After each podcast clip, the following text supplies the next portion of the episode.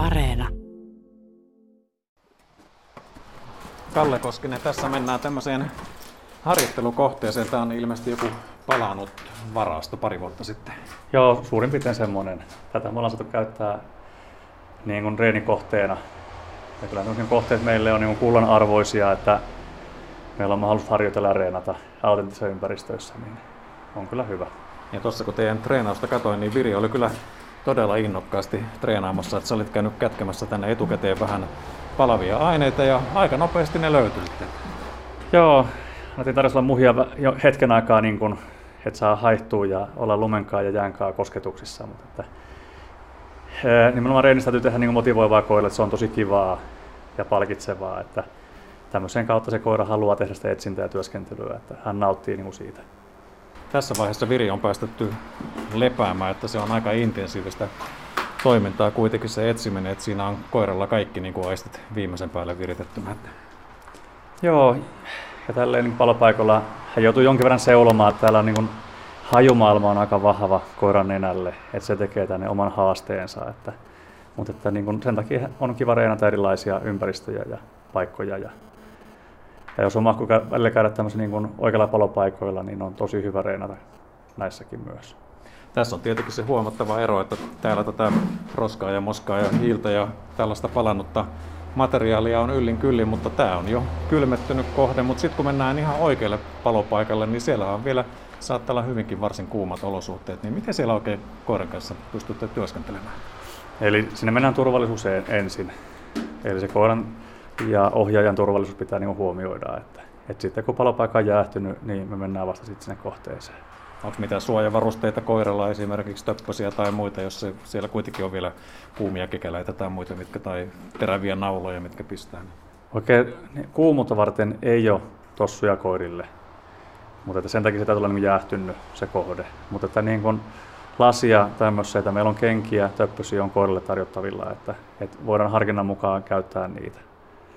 Mutta sitten taas niin kuin jos koira pystyy liikkumaan ilman töppösiä, niin hän pystyy suojamaan itsensä ja tunnistamaan kuumia kohtia. Eli se on kompromissin hakemista, että kumpi on parempi koiralle. Että. Mutta joka etsinnän jälkeen ne koira tarkastetaan ja tutkitaan, että ei mitään ole tullut hälleen. Ja että hänestä pidetään tosiaan niin hyvää huolta näillä palopaikoilla. Että ei pääse loukkaantumaan tai saamaan haavoja tai mitään muutakaan. Että.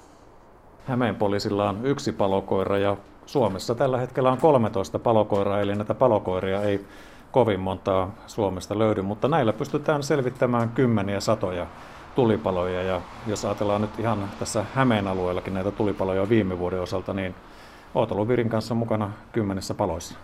Joo, ollaan oltu mukana, että kyllä ne koirat niin nimenomaan, tai yhdessä tutkinnan kanssa niin päästään ihan hyvään tulokseen että, ja voidaan auttaa siellä sitä. Vieläkö löytyy Virin nenän voittanutta, jos ajatellaan, että siellä on kuitenkin tutkinnan porukka ottamassa näytteitä ja sitten Viri, niin kumpi vie voiton? Ei voi tälleen sanoa, ei ole kilpailua, vaan se tehdään niin kuin hyvässä yhteishengessä ja niin kuin oikeasti harkintaa käyttäen, että yhteistyössä ollaan osa esitutkintaa ja sitä kautta sitä viedään eteenpäin. Että. Poliisilla kuitenkin, jos on syytä epäillä, että tulipalo ei ole saanut normaalia luonnollista kautta alkuansa, niin silloin pyydetään teitä apuun ja tulette palopaikalle, niin miten se homma siellä käynnistyy? Kyllä me ollaan niin palopaikalla, me ollaan tekniikan kanssa ja saattaa olla myös taktista tutkintaa mukana meillä. Ja pelastuslaitos liikkuu meidän mukana kanssa. Että se on aika iso semmoinen yhdessä tekemisen meininki siellä, että yhdessä mennään eteenpäin. Viri on nyt seitsemänvuotias, niin tämä ilmeisesti vaatii kuitenkin jatkuvaa kouluttautumista, lisäkouluttautumista, niin kun, että nenä pysyy kunnossa vai? Joo, kyllä se on ihan niin kuin viikoittain reenataan koiran kanssa tätä lajia että, ja harjoitellaan enää nimenomaan. Että se on koiralle mukavaa ja kivaa, että se pysyykin semmoisena, niin että hän saa nauttia tästä hommasta. Minkä sellaista kivaa palkintoa siitä sitten aina saa, kun löytyy se kohde? Viri tykkää kovasti palloista muun muassa. Että useasti sitten, kun hän tekee hienon löydön tai nenä toimii hienosti, niin reeneissä niin palkitsee häntä pallolla. Teillä on varmasti hyvin läheinen suhde. Viri asuu totta kai perheessä mukana ja seitsemänvuotiaana, niin siinä on lämmin läheinen suhde, että joko tuolla menee niin kuin hommat sillä yksin sanattomasti, että ei tarvitse juurikaan niin kuin sanoa, että mitä pitää tehdä? No aika hyvin kyllä, joo, tulkitaan toinen toisiamme, että, mutta että itse tykkään rakentaa, että se suhde pitää olla hyvä ja vahva ja se on oikeasti molemmilla on kiva olla ja niin hyvä olla siinä. Niin sieltähän se muodostuu se työskentely, että molemmat nauttii työstä ja toisistaan, niin näin se pitää vähän niin kuin olla. Mitä sulle on henkilökohtaisesti antanut tämä Virin kanssa työskentely? Läheisen työkaverin?